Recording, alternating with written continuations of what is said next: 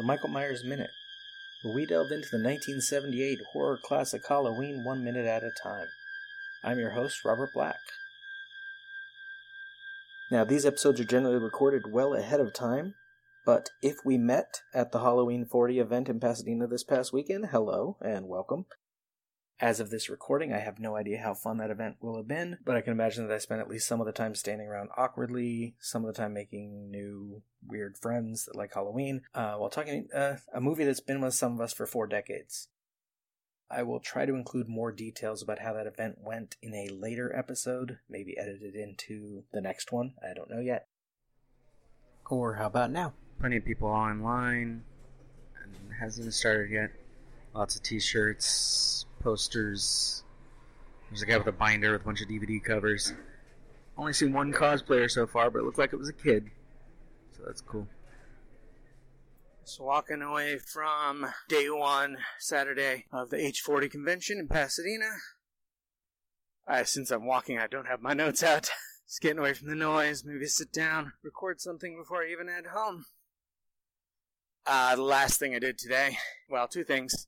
Got Nick Castle's signature on my poster. I can't afford all these signatures, but I wanted to get his because my old Halloween poster needed something. And then I met a guy named Shane who has really awesome old posters and stuff he's going to get signed and albums. And he had a suitcase full of stuff, plus a bunch of posters between boards. I saw another guy, I might try to catch him day two. He had a little miniature Myers house, a couple feet tall. It was really cool. They got people to sign the side of it, which is pretty awesome. Once I am home, gonna catch a lift, get home, record something with a little better sound quality based on my notes. Talked to a lot of people. Didn't get many signatures, just the one. Got some photos of a few people. They've already been up on Instagram at Michael Myers Minute, and I'll be right back. Like these movies by minute podcasts are all about people obsessing about particular movies and obsessing about these singular things in their lives. And this Halloween convention is like, I don't know, a few thousand people all obsessing for the day about this one thing or, wow, these 11 things. 'cause There's 11 movies. It's nice being in this place with a bunch of people that are, like, they're all getting along. Well, that's not true. You'll hear when I get to my notes. Actually, I could just tell you now. The Halloween 5 panel. Dude in the audience gets up and I swear the first sentence of his question, he talked about the director ruining the franchise. And then said something else negative, was asking the people up on the panel. The director was, wasn't even there. He's asking the people on the panel what they think of that, and then ends with, I blame him for Halloween 6. I'm like, dude, I love Halloween 6. Sit down. But I wouldn't, I wouldn't actually tell him to sit down. Go ahead and ask your question. But what was awesome is Tamara Glynn, who plays uh, Samantha, takes the mic, up on like up on stage. She gets grabs her mic and she immediately goes into this most positive answer about Dominique the director and how everything that he put into the movie he did with passion. And he was nice and good. I afterward I actually went to her table where she had like photo op and signing and stuff and I just went up and I'm like put out my hand and I said that answer to that question. She knew what question I was talking about. I'm like, that was amazing. And perfect. And she said thank you and it was great. Anyway, I will wait in silence.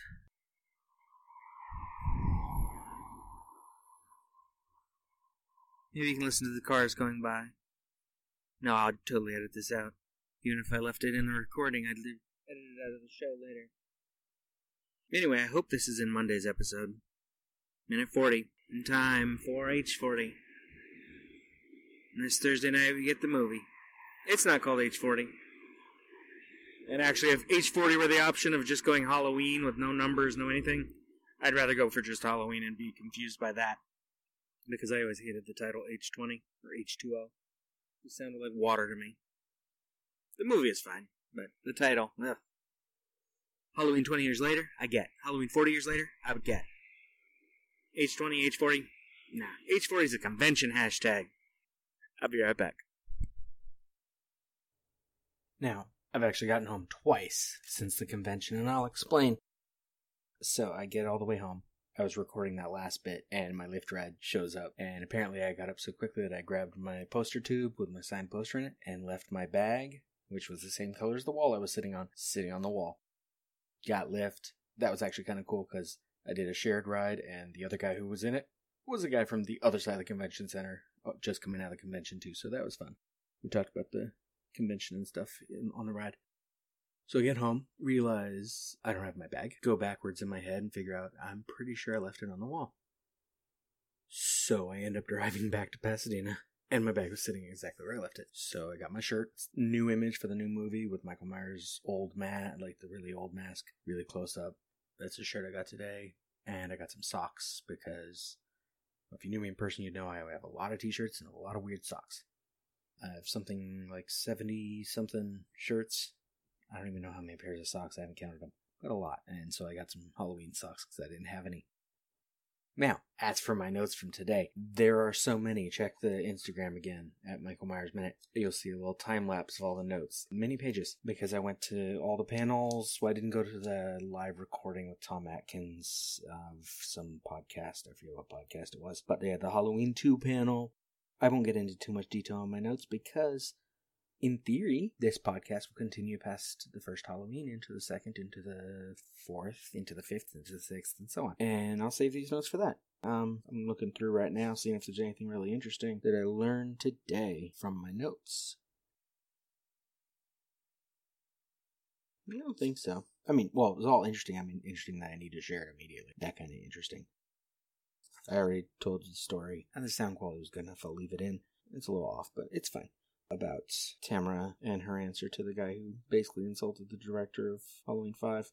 That wasn't nice. But she was great, and I went and told her that right after, next time I saw her. Uh, as for me, oh, my big mistake today, not just leaving my bag behind. Somehow, even though Irwin Yablans is 84 years old, he was standing in front of the poster of his son as Richie, and I said something about him playing that part and how people always call the kid who bumps into Michael Lonnie instead of Richie. And he's like, "Oh, you mean my son?" I'm like, "Yeah, I do. I totally know who he is. I've seen Irwin Yablans. I know what Mickey Yablans looks like." It was just a weird brain mix-up.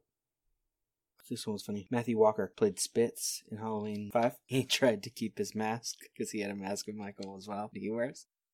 He tried to keep it, took it back to the trailer, and when he came back, it was gone. They had they had taken it back. Now, separate from the panels, panels were cool. Uh, they had Halloween 2, Halloween 5, Halloween 6 today, and then a panel for the new movie, which was pretty cool. I really want to have a conversation with James Jude Courtney because he's weirdly philosophical and thoughtful about playing Michael, and I was impressed. I might tell him that tomorrow if I get a chance to talk to him, but he has had a he had a long line all day today. Sasha Jenson, I told him I this is maybe weird, but okay, in Halloween 4, he's going up in the attic because uh, Meeker has told him to go up there and nail the window shut, right? And he tells Rachel, I'm going to be outside upstairs in the attic. Since 1988, 30 years now. I have been quoting that line.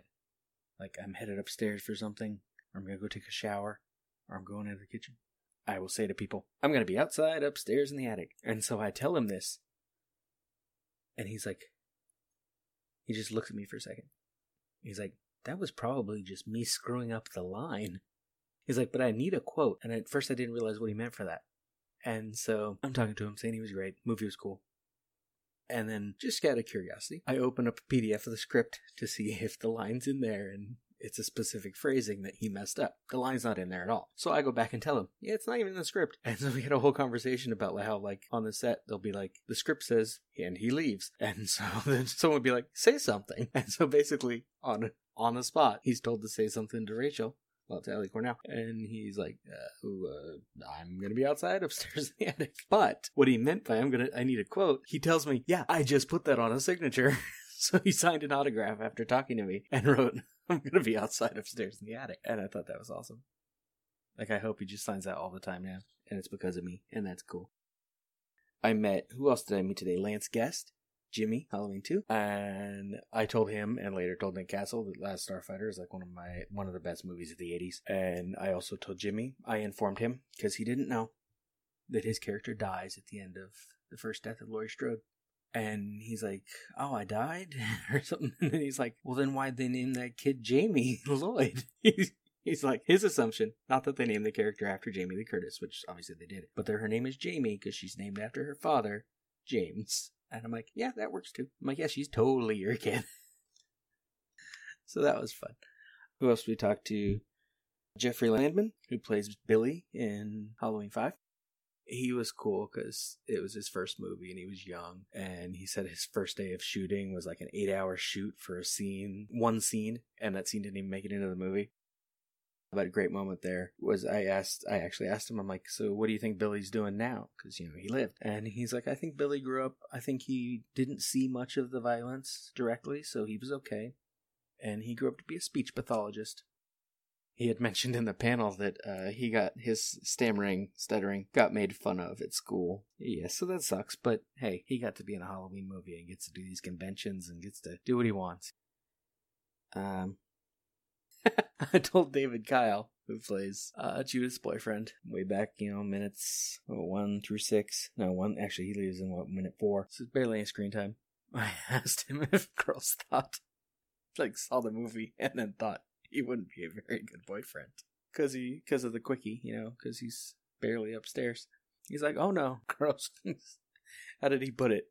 Girls, um, not came on to me. He's what phrase did he use? Some old thing. Ah, I don't remember the phrase he used, but like the movie worked for him. It, he was in a movie. It was okay. It was good.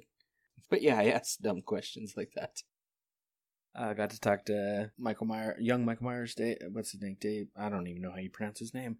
Dave Faerch from Rob Zombie remake, and Hannah Hall from the Rob Zombie remake. Talked to A. Michael Lerner, who was one of the Michael Myers in Halloween Six. Saw Kim Gottlieb Walker again. Talked to her. Said hi. Uh, Eric Preston said hi. There were a bunch of Michael cosplayers and other stuff going on. Sorry, I'm pausing so much. I'm looking at my notes, to see if there's anything else that jumps out. At the, the Halloween can well, okay. Halloween two panel. Dick Warlock invites someone up to the stage to do something, and dude proposes to his girlfriend in front of everybody. And at the uh, new one, 2018 panel, Nick Castle's not on the panel, right? And right in the middle of the panel, as I think it was James Jude Courtney was talking. Yeah. Nick just comes walking in the back of the convention, walks up to the mic, asks the audience how everything's going, and then just leaves. Old dude getting to do what he wants. Because, hey, he's Michael Myers. Coming back to things that we've said in this podcast before, James Jude Courtney had an interesting notion about Michael where he he didn't want to intellectualize the character too much, and he just wanted this sort of empathic response. Part of that was what he's I forget I, I wish I could have gotten the line word for word, but he was speaking very quickly. It was something about like humans tend to be bounded by their problems, like their the things in their lives that get in the way, their hopes and their fears and stuff and all that. And Michael is boundless. And so that's how he played him. Michael doesn't exist in a world where he has problems like that. And uh, Ryan Freeman had a good description for the way the entire franchise works now. Is it's like a choose your own adventure. You can go from the original Halloween, jump straight to the new one, or from the original to the second one to H20 to Resurrection, or you can go the original to the second to the fourth to the fifth to the sixth. Like you can pick your different routes. Goes back to what was it Andy Nelson, one of my guests, said about I think it was Andy, about them being like comic books, comic book continuity. The movie does what it does, and then someone else comes and make their own Michael Myers movie. And on that note, I had an idea today on trying to fill in a gap in the other things, like take the Chaos comics and turn it into a movie, or take the Night Dance and turn it into a movie, rather than go forward, fill in the blanks. Because I like the idea of the whole series being one continuity and not having this choose your own adventure. But I like the I, I like both you know, I, I like both. But there's more tomorrow, and I'll record more tomorrow about it. But it was fun. It's a long day, and probably even longer for some of them. Standing around, talking to anyone who comes up, people shaking hands. There were a bunch of people more there that I didn't talk to today because it's like if I didn't have a specific question, I wasn't going to get in line if they had a line, or I wasn't going to approach them just to say I just wanted to meet you because it's not that I didn't just want to meet them. It's cool to meet any of them.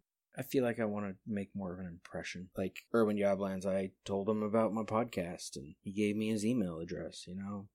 I asked Hannah Hall if she'd want to talk about the entire franchise sometime. I'm like, in theory, I'll get to your movie eventually, but not anytime soon. But I'd love to talk to you about any of it, because why not? You know? I didn't get the chance to tell Nick Castle about it, but my shirt tomorrow, today, it was just the Michael Myers Minute logo, the half mask with the headphones. Tomorrow is the more elaborate one that has the same image off to the side and then actually says Michael Myers Minute, podcasting Halloween one minute at a time. Which I also have business cards that say that, that I was handing out. I gotta try and hand out some more tomorrow and meet more people. Just to see if they have interesting things to say. Because they all have stories and they're all kind of, they're all really nice. It's like, um, who was it that was talking about it? Was it Wendy Kaplan? Maybe Mariah O'Brien from Halloween 6. Might have been her. Talking about how it's interesting to see the older people that have grown up on Halloween and now there's like millennials that are just catching up to it and they send her messages online and call her like Ms. O'Brien.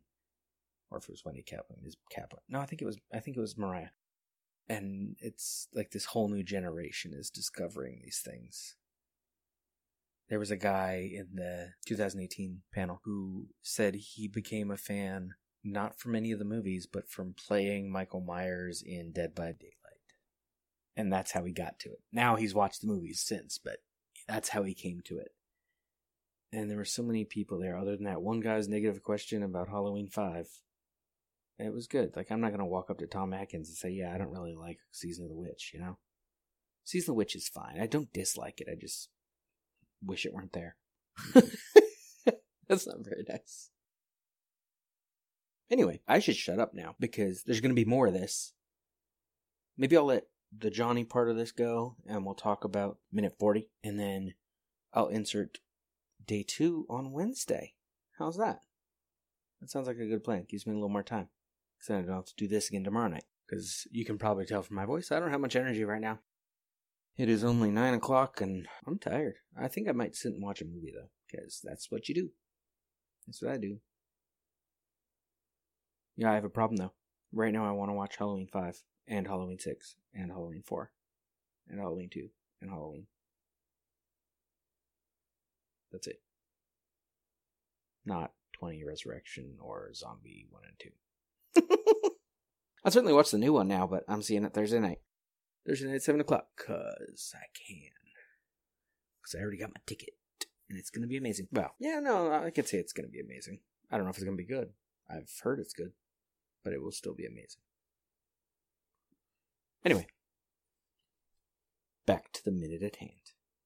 Minute 40.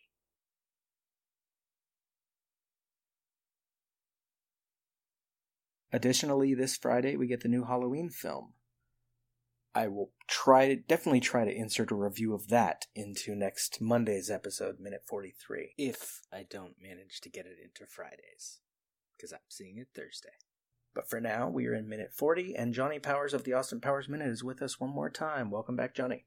I have to be here to represent the other Mike Myers. Yes, he needs representation. Now, you were talking at the end of the last minute about going ahead and watching the Halloween series. Are you going to try to do that in time to watch the new one when it comes out this Friday? I know that I will only. Oh, I don't even know if I'll get through because I'll be in Denver. Oh, yeah, you're going to be busy. Yeah, I'll probably have to back burner that until I get back. Okay. And then watch the new one after I marathon. Because I won't. I won't watch the new one until I watch all of the other uh, prerequisite films. now, because of. This isn't a spoiler because of the way the new one is filmed, you could actually just watch this first one all the way through and then watch the new one. Okay. Because the new one is kind of ignoring all of the rest, which is both a good and bad thing.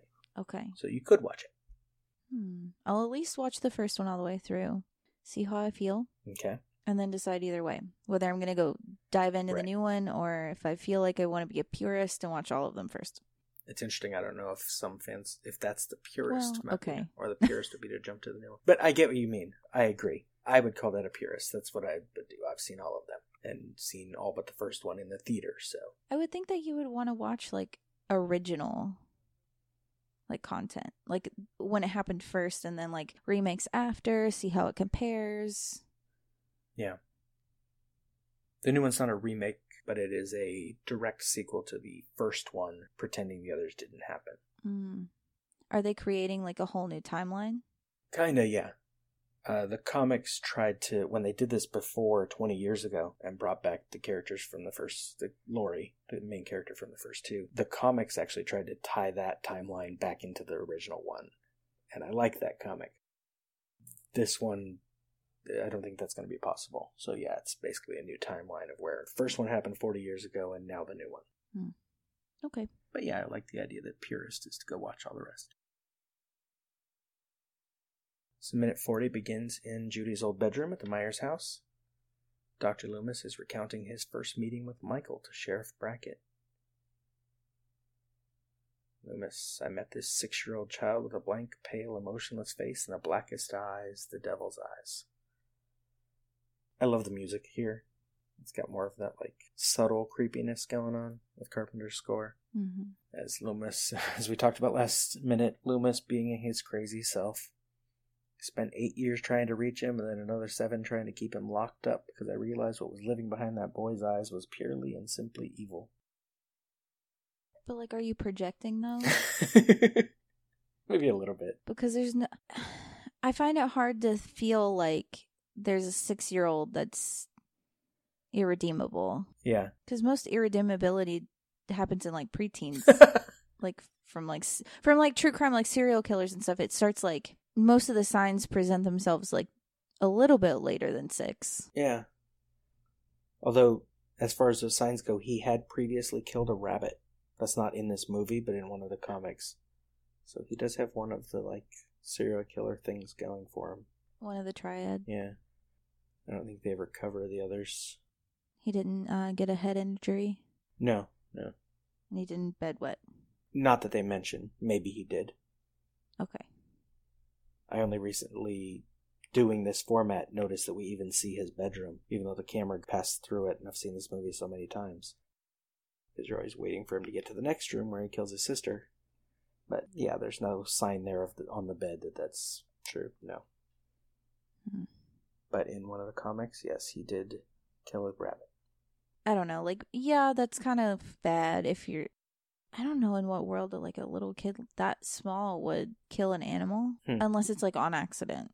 Was it an accident in the comic or was it like malicious? No, his well, we don't see it happen, but his sister has to take him on a road trip with her and her boyfriend, and then she asks him to leave them alone for a little while, and then he interrupts them having sex, and he's his hands are all bloody because he just killed a rabbit. We don't actually, I don't think we see the rabbit get killed, but it's definitely not an, it's not framed as an accident. No. Hmm. Weird. Okay.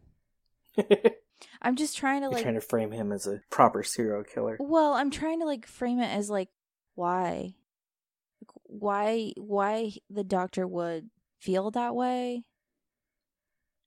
Why he would start killing such a at such a young age. Remember, listeners, Johnny hasn't seen the rest of the movie, just these three minutes.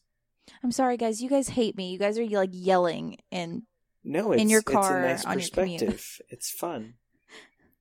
You also haven't heard probably in my minute three episode where I've read the prologue to the novel where you find out ex- basically exactly why Michael kills people, and it's because he's sort of possessed by a Celtic kid named Enda who killed a girl he liked and her like betrothed out of anger and then was cursed.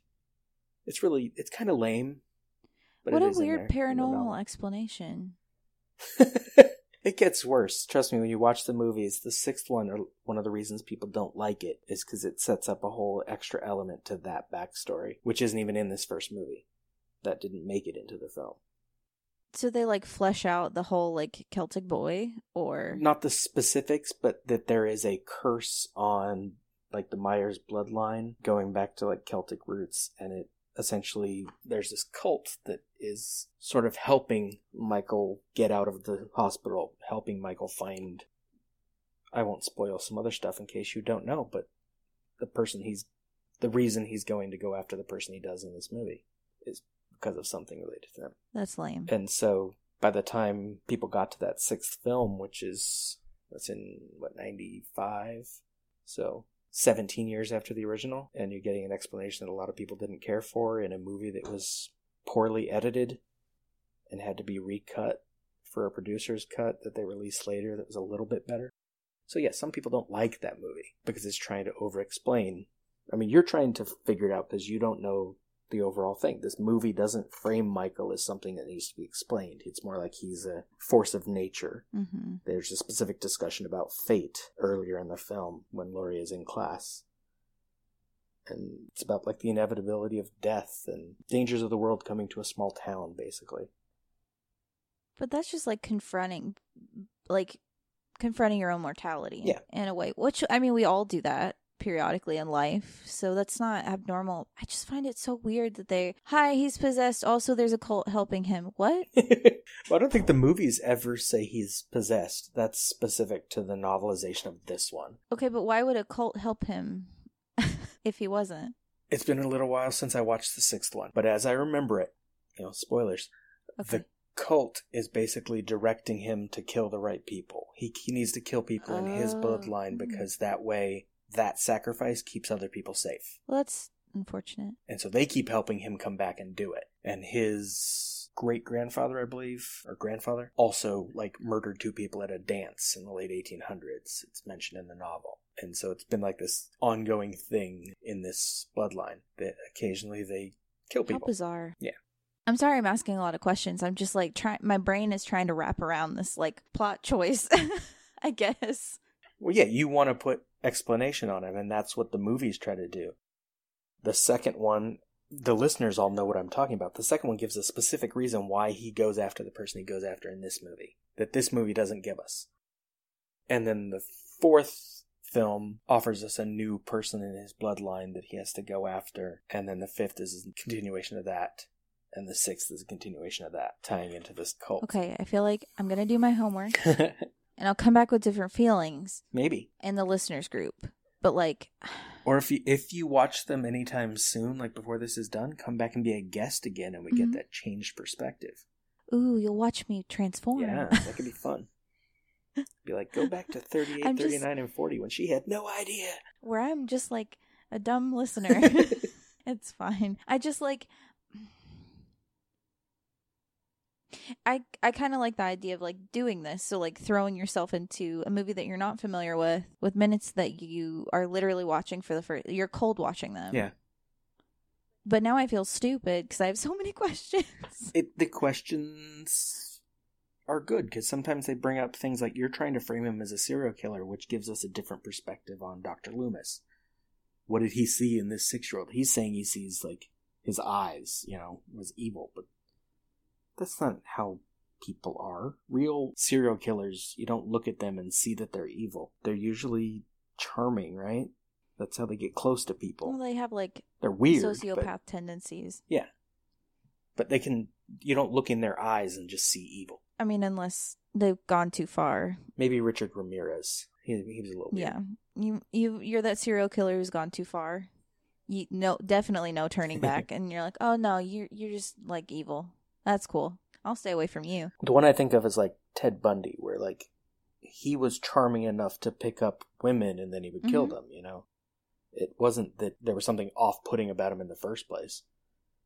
Yeah, which is that's what's so bizarre about like this movie. It's like if you knew at 6 that he was that evil, why would you spend 8 years of your life trying to rehabilitate someone you think was irredeemable? Unless you either projected that feeling onto him of like something within yourself or you were trying to fix yourself through him, Yeah, which is also strange. that's why. Have you seen the movie Psycho? Bits and Or do pieces. you know it? I know it. there's the doctor here, Samuel Loomis, is named after a character from Psycho. And I saw a theory online where they said not only is he named after him, but this character is supposed to be that character. Like he got into psychiatry because of what happened in that movie. And like, I kind of like that idea. He dealt with this one crazy killer thing he couldn't understand. And so he tried to go deal with more and ends up dealing with Michael Myers, who's, yeah, this patient who doesn't fit. There's, at six years old, he shouldn't be irredeemable. And if he's so evil at six old, why does he sit in a hospital instead of go kill more people or do something else bad? Yeah. Like if you try to put Loomis's speech here into like a logical thing, Michael doesn't make sense. Well, it makes sense in that fan theory concept of like Yeah, I like that. he's gonna he's gonna take it to the ends of the earth so that that doesn't happen again, but it winds up happening anyway. Right. Over and over again because the sequels. Yeah, well, just more murder all the time. but in this film, it's only a few. Was it four people die? Well, in 1978, he also killed his sister at 63. So five people die in the whole movie. But then the second movie is this same night, like later in the night at the hospital, and he kills a bunch more. So Loomis is sort of right. This person that he saw was dangerous and never should have been out of the hospital. But then you get into larger issues of like defining evil, which I've dealt with in previous minutes, like cosmic evil or fate or whatever you want to call it if Michael is that thing, why do we think he'd ever be stoppable? Why would Loomis try? Why does he pull out that gun? Yeah, especially if they like posit it as like, oh, he's like a force of nature. It, yeah. Is is the doctor supposed to be his immovable object? is that what this is creating? Like the doctor is his uh, shaky, immovable object. Maybe. I mean, as much as he interacts with the doctor over the course of the movies, he doesn't directly try to kill him too often.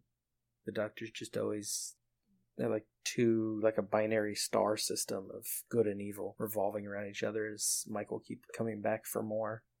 Which is subjective in itself is who is the evil and who's good. Yeah. Yeah, which one is driving it? If in a previous minute you didn't see this, but if Laurie hadn't gone by the Myers house, would Michael even be following her?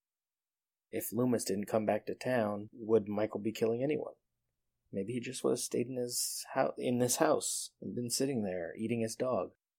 But one one string of fate begets another. Yeah. Like continuation of something else.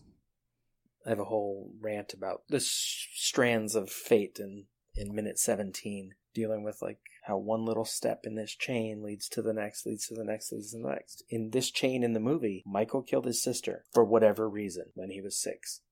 Ever since then, he's had this doctor calling him evil, saying he shouldn't be let out, and not only shouldn't he be let out, he should be in a heavier security facility. Mm-hmm. So when Michael gets out, what's he supposed to do? And then, then at what step of the way, if he would have killed the doctor, what would have happened? Well, yeah, who steps like, would in? he have stopped killing? I don't want to spoil the later movies for you to answer that question, but it's a good question. Yeah. For someone who hasn't seen them, I'm just like trying to flesh it out of like what even I would want out of it. Yeah. If Loomis stops him, what does Loomis do? If Michael kills Loomis, what does Michael do? Or who takes up Loomis's place? Well, yeah. Well, Loomis, I would feel like if he killed Michael, it would have to be like interflection. Now, Donald Donald Pleasence, who plays Dr. Loomis, died in 1995, like, and so the sixth film they couldn't finish it properly because they didn't have him anymore. And so in the comics after that, they deal with his death, and mm-hmm. the sheriff Brackett kind of steps into that role or tries to. He's not very good at it, but he's trying to be that guy. Oh no, the deadpan sheriff. And so is Tommy Doyle, but you don't even know who he is because he's not in these minutes. God, okay, I have to go watch the movies now. Bye, guys. so your assignment. Suddenly, I was thinking Mission Impossible. Because your assignment, should you choose to accept it, I, I accept. is, Don't is to go self-destruct. watch the movie and come back in some later minutes and talk about the other characters. Well, I hope I didn't infuriate your listeners enough to have them not want me back. Oh, they don't get to vote. Oh. you vetoed that real quick. Unless there are thousands of them, you know, like tens of thousands of listeners. If I got that popular and they don't want you back, yeah, you're not coming back. I got voted off the island. I'm sorry. I'll go back to my own Mike Myers. Yeah, I think they'll allow that. It's okay. We're on like um separate islands. We can wave to each other. Yeah. We know that we share a namesake, kind of, Mm-hmm. and then that's it. Brackett second twenty nine asks, "What do we do?" I'm not sure if he believes Loomis yet, but he's at least asking. Loomis doesn't know that Michael killed Christopher, the mechanic, so he says he's been here tonight. I think he will come back. I'm gonna wait for him, which is a bad idea.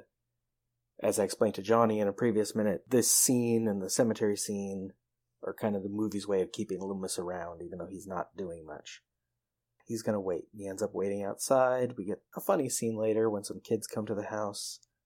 But mostly Loomis doesn't do anything until almost too late. Brackett says he should notify radio and television, and Loomis says that you know that'll create panic. They'll be seeing him on every street corner. They'll look for him in every house. Loomis is he's projecting here. Getting back to that psychology, Johnny. He thinks the town is going to be as crazy as him. I think. He made a good choice though. Yeah. Even if he is like bananas, he made a good choice to not create not create panic, pandemonium. yeah. Well, and also it alerts the person that you're looking for that you, they're being looked for more readily. True. Yeah, if there's multiple police cars going around, Michael might not come out and kill anyone, which is good, but that also means they don't catch him. You got one police car looking for him. Michael might not think anything of it, and as we'll see in later minutes, Michael comes out as much as he wants because no one's around over on the street where the Doyles and the Wallaces live. Why is no one around? It's the way they present this town on Halloween. It's very quiet. You see a few children trick or treating until it gets dark, and you see almost no adults. Like the adults have parties to go to or something. This town is whatever. I don't know. It's 78. Maybe they're all swingers. But it's the point to like this. That fits Yeah. into my movies. It's it's the point to like the slasher film thing that comes out of Halloween that the adults either aren't around or are ineffective. Loomis and Brackett here are ineffective. They know something's happening, but they can't do anything about it. And so the teenagers, the main characters, are stuck on their own and they don't even know what's coming. I kind of like that though because it seems like no adult could help Michael. Yeah. So there's no adult helping the kids. Yeah, the opening sequence, he kills his sister, he walks outside, and that's when his parents get home. Just late enough that he was able to kill their daughter. Listen, these parents. Watch your kids. Yeah, that's one of the lessons of slasher films. All the parents are bad at parenting because they let their kids do everything on their own. All the cops are bad at being cops because they don't trust anybody. Authority is not helpful and abstinence is the only answer. I feel like those are the only two rules. I don't know about the abstinence side, but it's definitely the young people need to take care of themselves, which is this. This is still like the birth of the slasher film tropes, but that's a big one. Is that the teenagers always have to figure out how to deal with stuff without the adults. That's how they survive. Hmm. Second 47. The angle changes as Loomis finishes talking. Second 49, the more evocative music goes away, and we're back to that simple paired chime. His monologue time is over. Brackett says, I'll check back in an hour. He turns and walks out of the bedroom. And for a moment, Loomis stares at the rain gutter in the broken window, at least in the script. I'm actually not 100% sure if he does that on screen. He just like looks longingly out the window. That's it. Yeah. The script, he's supposed to be looking at that gutter that just broke the window, the thing that scared him. But yeah, maybe he's just looking out into the town, into the darkness. And we cut to an establishing shot of Doyle house, and the minute ends. Dun dun dun. that is all for minute 40. Uh, once again, Johnny, how may the listeners stalk you?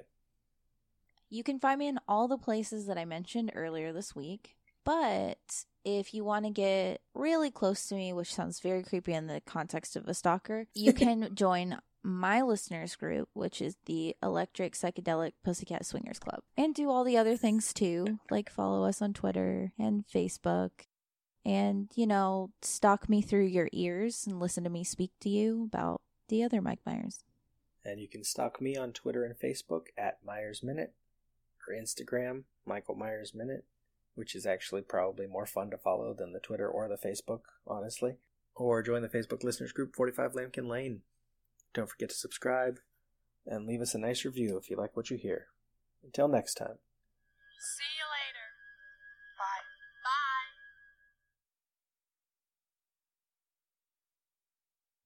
So, second Now 29. I feel like I have to cue. Go ahead. I'll come back to this. No, go ahead. You got something to say? No, say it. I was going to go into the minute again.